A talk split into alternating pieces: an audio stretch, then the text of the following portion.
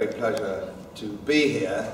Uh, sometimes when I'm speaking in uh, America uh, at uh, libertarian conferences, which I do sort of quite a lot of, if I'm not banned, um, so uh, it's very interesting to meet, especially great numbers of young people. Uh, in South America, I was in Brazil a few months ago, speaking to over 5,000 young people at a libertarian conference, and of course at the Mises Institute, so I now regard myself, as it were, as a spokesperson for my brand of libertarianism, which is uh, slightly difficult for me because I'm probably the only libertarian who's a member of the Lord's Day Observance Society, uh, which is admittedly uh, not necessarily compatible. Uh, but the idea, perhaps this morning, uh, is to give some ideas uh, or, or some views. And of course, I know there's a, there's a little bit at the end for Q&A, but uh, answers I have none, of course. When I was in the army, uh, and you did a course, a promotion course or something, uh, very often they would say there's no DS solution, no directing staff solution. Uh, and that is, I think, the case on libertarianism and traditionalism. There is no specific answer, it isn't a mathematical problem. Uh, it's, it's what really is in our own heads and our own hearts and how we view it. So I thought I'd approach it perhaps from a fairly empirical view. I'm not an academic, uh, although I do lecture quite a lot in academic circles. I don't pretend to be an academic. Uh, I just, as, as our chairman said, I tend to say it how I see it, uh, which makes me some enemies, but paradoxically makes me quite a lot of friends as well. Uh, having been elected twice, I can't make that many enemies, although I wouldn't get elected twice, presumably. Uh, so with a group like this, I would, uh, I think I would start by looking at the law, and I deliberately haven't touched on religion because I know Mr. Gillibrand is going to cover that in some depth, far more effectively than I could. And uh, so uh, I, don't intend to go uh, down that particular path, but I wanted to look at law to start with, amongst other things. Uh, because one of the things I think perhaps we could argue is that law uh, is a tradition. Law, certainly in the United Kingdom, is a tradition. And I would argue that if you can trace common law back as far as Alfred the Great, and indeed we can, I don't think it's unreasonable to argue that a lot of our law is based on tradition, common law, that which has gone before. And of course, if you look uh, at Magna Carta, which people are suddenly starting to remember exists, so we went a long time without uh, hearing anything about it, and our Prime, Min Prime Minister, when he was on American television, seems to have never have heard of it. Uh, it's amazing what uh, an Eton and Oxford education can do for you these days. I'm just a grammar school boy, so uh, but even I could just about get a handle on Magna Carta. Uh, but of course we know, don't we, that Magna Carta was only a reinforcement, as it were, uh, a reinforcement of that which had gone before, which was uh, the concept of common law and indeed one might argue natural ju justice uh, as applied by a form of judiciary. Uh, and of course, though I hesitate to mention it, of course Magna Carta was of course annulled by the Pope uh, shortly afterwards because uh, King John had done clever deals behind the scenes, but I think we're going back a thousand years or so, we can forget that. Well, that's all right. Um, so the whole point of law, I would argue here today, um, the law is to protect the freedom of the individual. It's to protect the citizen. That is the point of law. Law is to protect uh, the individual from the despot or the monarch. Uh, and I think it's a shield. It was never uh, appropriate or right uh, that the executive, as we have now, should select, as it were, or appoint the judiciary, uh, which means that, uh, excuse my vulgarity, they all piss in the same pot. That is not uh, what the law should be. and if we and, and, and, of course that was in, reinforced, of course, in the time of Tom, Thomas Jefferson, of course, made that very point. He made that very point. Uh, that, that it is a it is a dichotomy if you have this problem of, of, of the of the lawmakers uh, uh, being uh, uh, totally uh, connected to those people interpreting the law and I'll come out onto that a little bit later when it comes to regulation So where would we perhaps look from an historical perspective? I think a group like this might suggest perhaps you might go back to Edmund Burke, uh, who, although perhaps not a philosopher, libertarian philosopher uh, in, in that particular sense, but was, if you will, a conservative or traditionalist spokesman. And, and we know that Edmund Burke took a very different view, did he not, from the French Revolution to the revolution in the American colonies. And he saw that the French Revolution had actually got rid of all tradition, bag and baggage, and replaced it with a terrorist, if you will, mob rule, which he was first to condemn. He was quick to condemn, quite rightly, Edmund Burke, in the teeth of some opposition at the time, of course. Uh, and he proved to be right. Uh, and, uh, and, and history has made that judgment. And the reason, of course, that he was sympathetic uh, to the American colonies uh, was for the reason that is very often glossed over now, certainly by our American cousins, uh, certainly when I was at the Royal College of Defence Studies, serving there with uh, a lot of American officers was quite interesting, uh, their slightly revisionist view of history. Um, uh, of course, what they were actually after, uh, the American colonists, uh, they were after the protection of the law that, of course, we in England and Great Britain had at the time, which was not extended to the colonies. And I speak, of course, of the Bill of Rights, the 1688 Bill of Rights, which was a protection which was not enjoyed by the colonists, uh, which kept uh, certain things that we sort of would take for granted, which are uh, no representation, uh, no taxation without representation, and no cruel and unusual punishment, all the things, of course, you, that you find in the 68, 1688 Bill of Rights. Uh, and that's what they were actually after. At the initial stages of the American colonial uh, rebellion, it wasn't to set up an independent state from the empire. That was not the original view. That was not the original idea. They just wanted the same protection that was offered uh, under, from the Glorious Revolution uh, that, uh, that was enjoyed by us here. Uh, and we were very stupid. the George III administration were very stupid not to grant that. If they had granted that, we might have seen a very different uh, map drawn today because I would suggest the United States would have stayed within the empire and achieved dominion status and eventual full independence and it would go on the way of Canada, I would argue, probably 100 years later or 120 years later, and I would argue, I would argue the world would be a better place for it. Yes. Um, uh, uh, because all that's really happened is now they've, uh, and I speak as a libertarian, I have to be careful, especially in America, when I talk about the British Empire, uh, all that's been replaced is the British Empire has been dismantled, and we ran it very well. Uh, it was very effective, it had its bad bits, but generally speaking, I think it was a force for good, as, uh, as history yeah. will show. Um, and I think the new American imperialism is simply not a force for good. I think it's a force for evil. Yeah. And most, most of my friends, uh, libertarian friends uh, in the United States, completely concur. So it's like us here, uh, when we go abroad, people perhaps criticise the United Kingdom for the antics of our government, which have nothing to do with us, sadly, under the system that we now have. Uh, the sort of muppets that run this country now have no support at all from ordinary people, which is why, of course, ordinary people, generally speaking, have disengaged from politics. And that's a, that's a great shame. But if you go back to the theme that I would argue about law and its protection of the citizen, and I can only use from a, you know, from an empirical point of view, I'm an Englishman, brought up in England, uh, and, and, and so that's what I have experienced, and I think it's always difficult if you're looking at other people's traditions. But certainly I think perhaps I could almost even speak for the Anglosphere.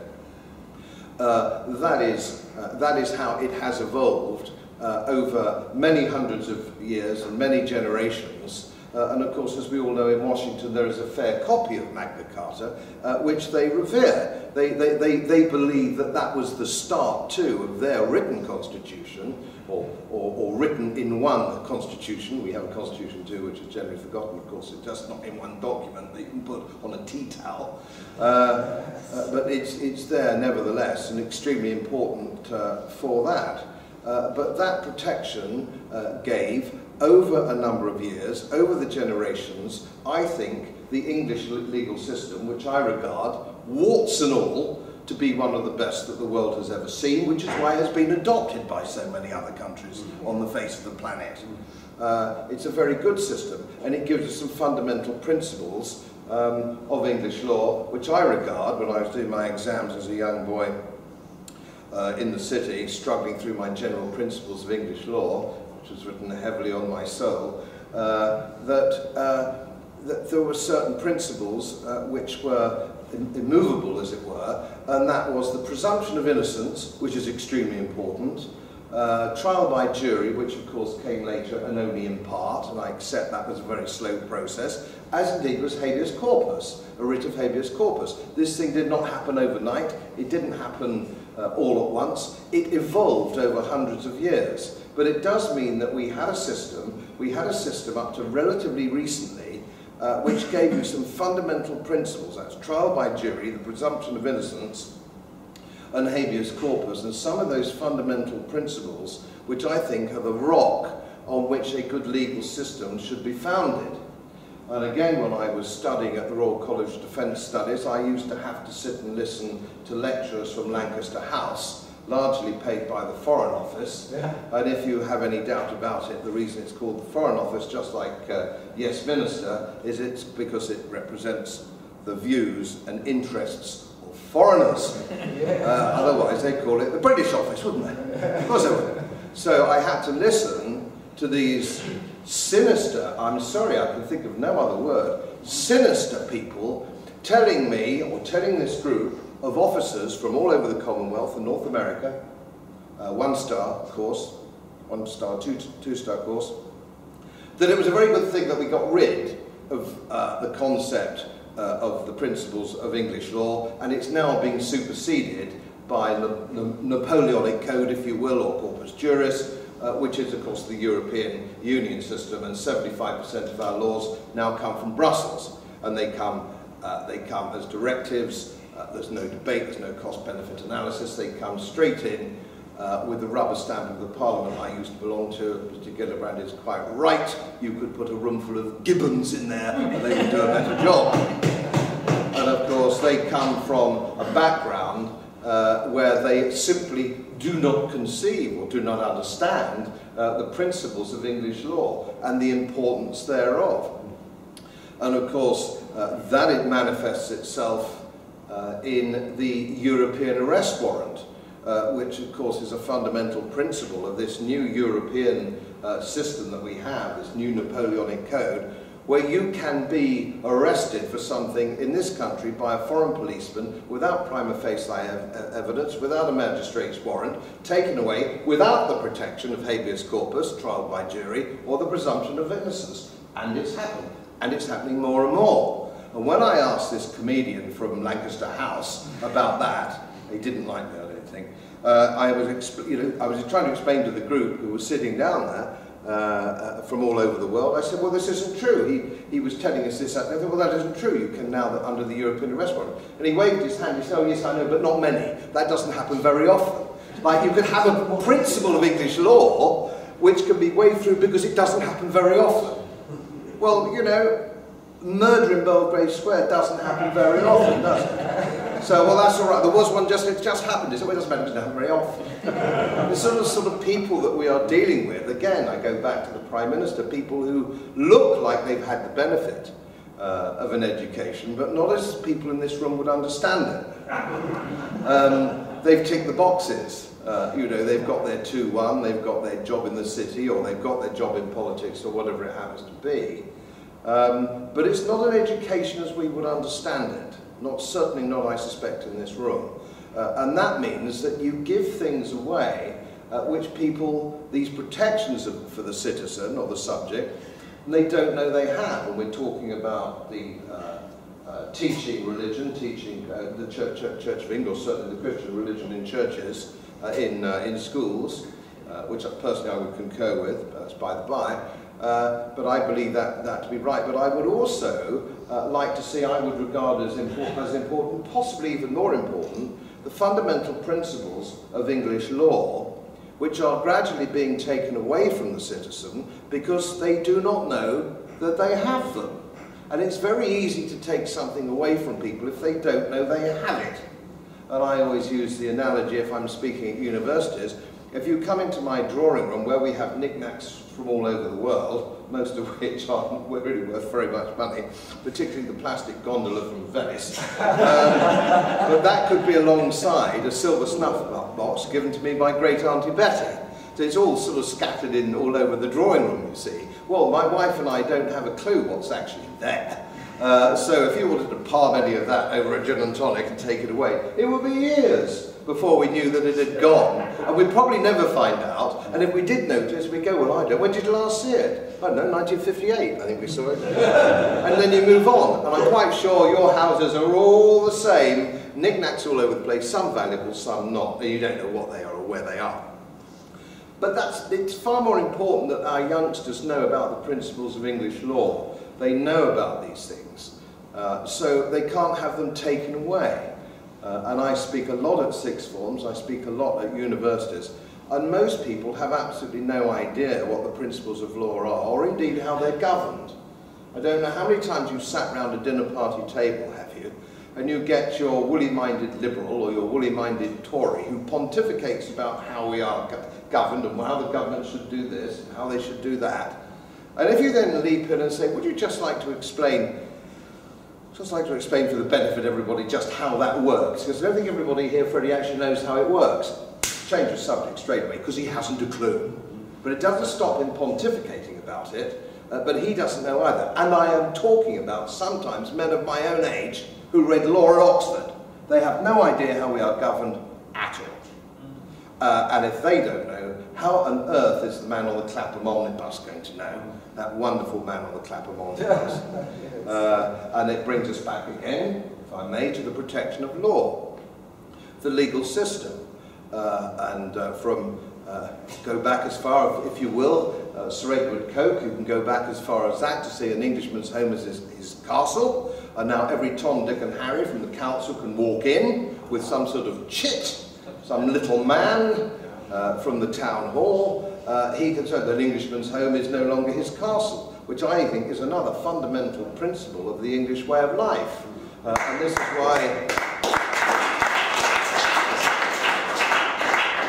this is why tradition and libertarianism are not at all incompatible because your house should be your castle. It should be very difficult for anybody to come in there, but certainly up with at least a magistrate's warrant uh, with a, on, a, on a serious charge. Certainly not uh, any Tom, Dick and Harry that can now do it. And you can come forward for Sir Edward Coke uh, and you can come right up, can't you, to that, uh, that uh, legal judgment in the 1930s when it was deemed to be, English law was deemed to be that which is judged fair by the man on the Clapham omnibus. And I think that's extremely important when it comes to natural justice, because I know we don't have omnibuses anymore, but we are all that man, or we are uh, antecedents of that man uh, and it's got to be deemed to be fair. And now, of course, we have hovering over us uh, a total and utter breach of tradition where our final uh, Court of Appeal uh, is no longer the House of Lords, uh, but is the European Court of Human Rights, a completely broken tradition, and that tradition uh, was to protect us. It protects us, the, the, House, of, the House of Lords, and I think I need to refer I need not refer to any of you here to The Winslow Boy by Terence Rattigan. You know, you'll have seen, the older ones around will have seen the film with Charles Lawton in it, and I gather it ran in the West End quite recently. Uh, and that is, again, that's a play that I would make every schoolboy and girl uh, watch to understand what a wonderful system that we had that you could take something right to the House of Lords on a matter of principle uh, and win. That's a wonderful and extremely moving play. Uh, and it tells you all you need to know, in my view, about the wonderful system of law uh, that we have abrogated our responsibility for. uh, by, uh, by politicians, uh, most of whom I would hang. Uh, so we also have something which is equally sinister, uh, and that is, uh, that is the Enabling Act. We have the Enabling Act, the concept of an Enabling Act, which actually takes the entire system of law away uh, and gives it to a designated quango, where the people are beholden to nobody. And their only system, there is no court of appeal. Uh, there is only judicial review. And you will find it quite extraordinary how many people I speak to uh, or in positions of authority in various fields and professions who are, do not understand the difference between judicial review and a court of appeal.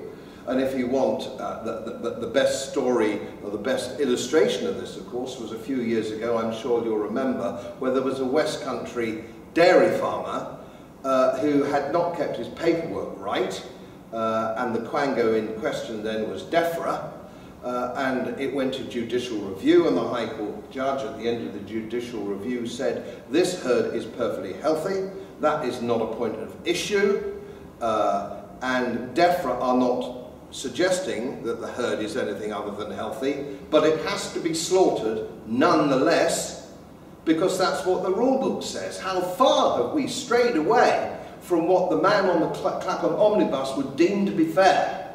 Prescriptive legislation. It cannot work. How is it even conceivably possible that somebody can sit down, of all places in the Commission or the European Parliament, the House of Nonsense, how can they sit down and come up with something that we've had generation after generation for hundreds of years. Uh, some of the greatest legal minds uh, and the wisdom of juries when they weren't selected from park benches. Uh, when we had when we had people who had made those judgments that, that had gone before, and all that's been flushed away, uh, and so uh, we no longer have the protection of the law. Uh, and when 75% of our laws come from Brussels, and you will also know that we have more laws made uh, since the advent of the Blair government in 97. Uh, since that time to the present day, more laws in, in that period have come in because of this new system than we had from the Bill of Rights in 1688 right up to 1997. An extraordinary, an extraordinary situation. Hundreds of laws, 200 laws, uh, 200, 2,000 laws go through every year in the European Parliament. And for those of you who have been there, and I know a number of you through, we used to have to shout, we oldies in the UKIP, we used to have to shout, slow down. We, we couldn't get the Zimmer frames out of the way to stab the button. The laws were going through so quickly. Nobody understood them. Uh, everybody was just looking blankly, voting yes, no, because we were voting no to everything, because we're sort of the Groucho Marx party. whatever, whatever it is, we're against it. So we would just vote no to it all. Um, so it made it easy. Uh, but no, no, no, no, shit, that should have been a yes. It's our annual yes. Uh, so for some reason. And uh, so, you know, we have this complete mismatch of, uh, of, of regulation uh, and enabling acts. And it was interesting from the Financial Service Act, I was the first apparently according to the Daily Telegraph, the first man to be ejected from the Mansion House since John Wilkes, uh, which I think was about 250 years ago, uh, for actually heckling Lord Turner, and I believe in tradition, I do not like breaking tradition, I am a traditionalist, uh, but it was uh, interesting that in the debacle of 2008, the greatest failure uh, of, of banking and retail banking, the City of London regulated uh, by Lord Turner's FSA, uh, and he kept on criticising, quite rightly, retail bankers' obscene bonuses, but kept on forgetting to mention he'd just handed out a 15% bonus that year to everybody at the FSA for presiding over the biggest cock-up uh, hmm. in the history of the city. And all I did was just pop up and say, just like you, Lord Turner, just like you, Lord. Every time he said bonus, I said, just like you, Lord Turner. Anyway, I hit the street. Uh, but they were not taking that day the broad, flexible outlook. It's interesting, these people like Lord Turner, the great and the good, in charge of their quangos. They are consistently wrong about everything, aren't they? And they go from one quarter of a million pound a year job to the next. Often they go, been wrong about everything, and then they've got another one. They took a lot of nonsense two years later, and the FSA has failed, there's something else now. Uh, called something else. Same people, same pension schemes, uh, same offices, all the same people, they've just called it something else, they've just changed the name outside. And they think we won't notice. That's the thing that irritates me about uh, the great and the good and politicians. They think, they all think that we're stupid. We're not as stupid as they think. Uh, and, uh, uh and I find that sort of thing very annoying. And what do we have with the FSA uh, and its successor? A complete coach and horses through, um, through the principles of English law. So what the Financial Service Authority has then, and they can now, its uh, successor can do, is they write their own rule book, which is four million words long, four million words in the FSA handbook, which they write, which is subjective, which they interpret in a subjective manner. They then uh, adjudicate themselves behind closed doors, and there's only judicial review, there's no court of appeal. And then they fine whomsoever they feel has transgressed from their four million words, and they keep the fine. They keep the fine. It's now got to the stage where Neil Woodford, one of the great fund managers in the city, doesn't invest in banks at all because uh, the whole system is rogue. The whole of the FSA, the whole regulatory system is, is, is, is, has gone rogue. And I was the first politician, actually, while I'm on the hanging subject, I was the first politician in the parliament to call for hanging a few bankers because it concentrates their minds wonderfully, I think. uh, and I suggested, but of course, what actually happens is, and the concept of, uh, try not to digress too much, it's a hobbyable subject of mine, um, fractional reserve banking, uh, which is you know when they lend you money that they don't have, if you go back to uh, if you go back to America in the mid-19th century, that was illegal and you would hang for it. And now, of course, they've got a whole multitude of rules and regulations, uh, which, of course, are a shield. They're a shield for rogue bankers because they say, you can't hang me. I ticked every single box in the regulatory examination just last year. And so they can all walk away, where if you took them, if you took some of these scoundrels to an old-fashioned court of law and, uh, and, and a proper court of appeal and a proper jury, uh, these characters indeed will at least be incarcerated, and that I include the central bankers who are just as bad. I'd lock them all up.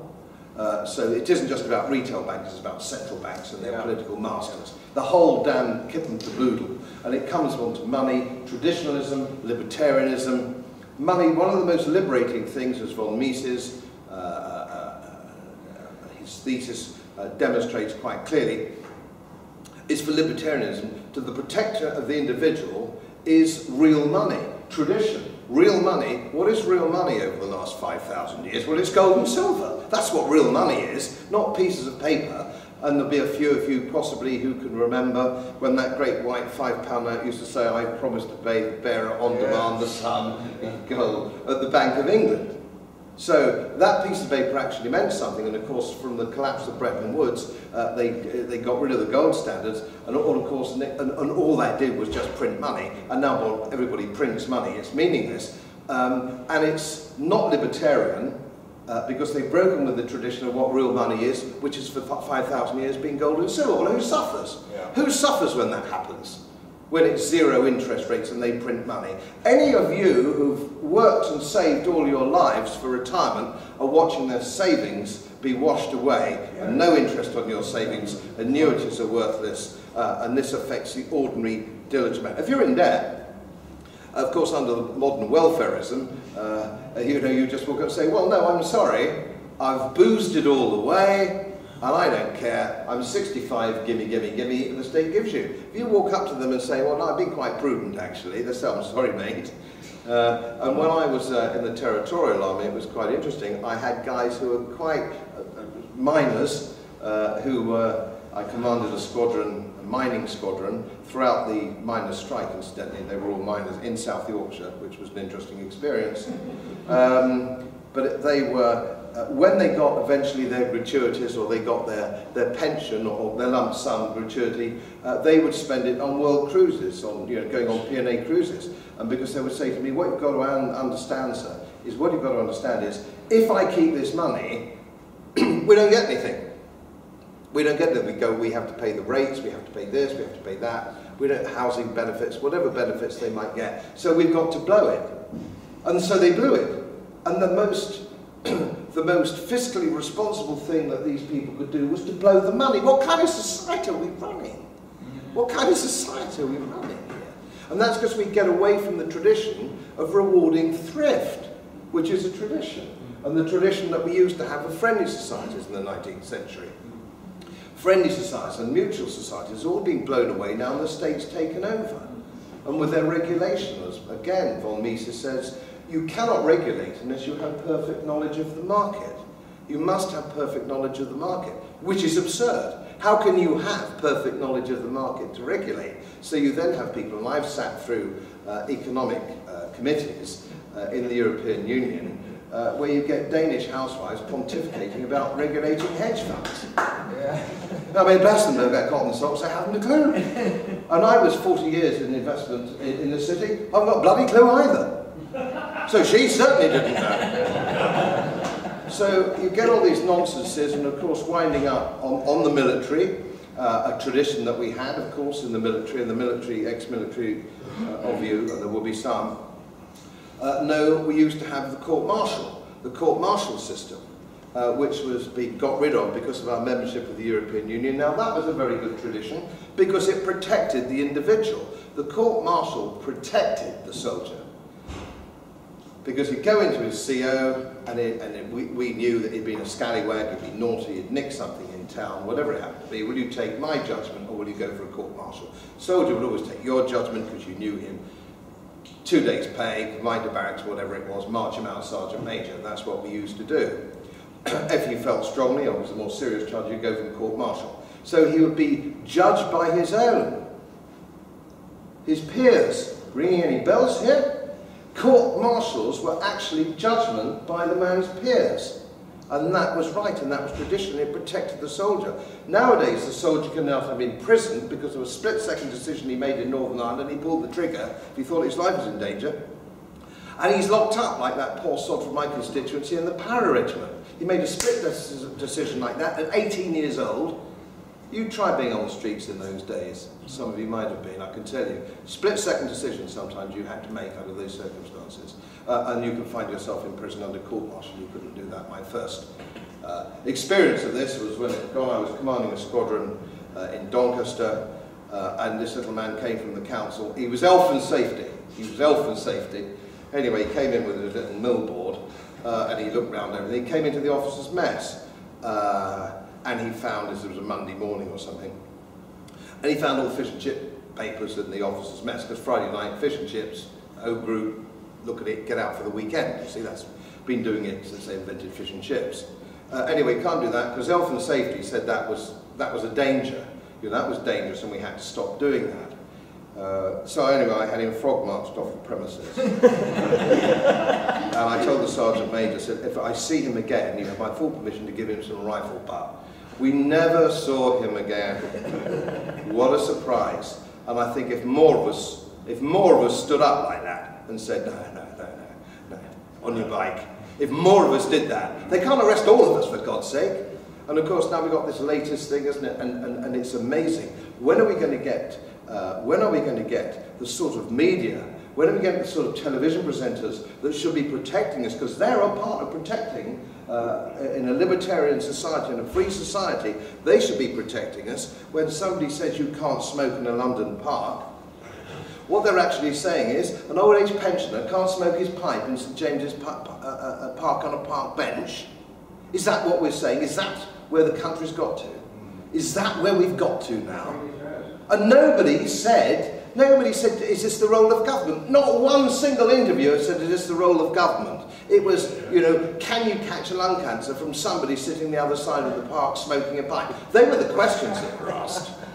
They were the questions that, they're all the wrong questions. These are the wrong questions by the wrong people, but they all are the same. They're of the same kidney. Your TV presenter, your political journalist, and your politician.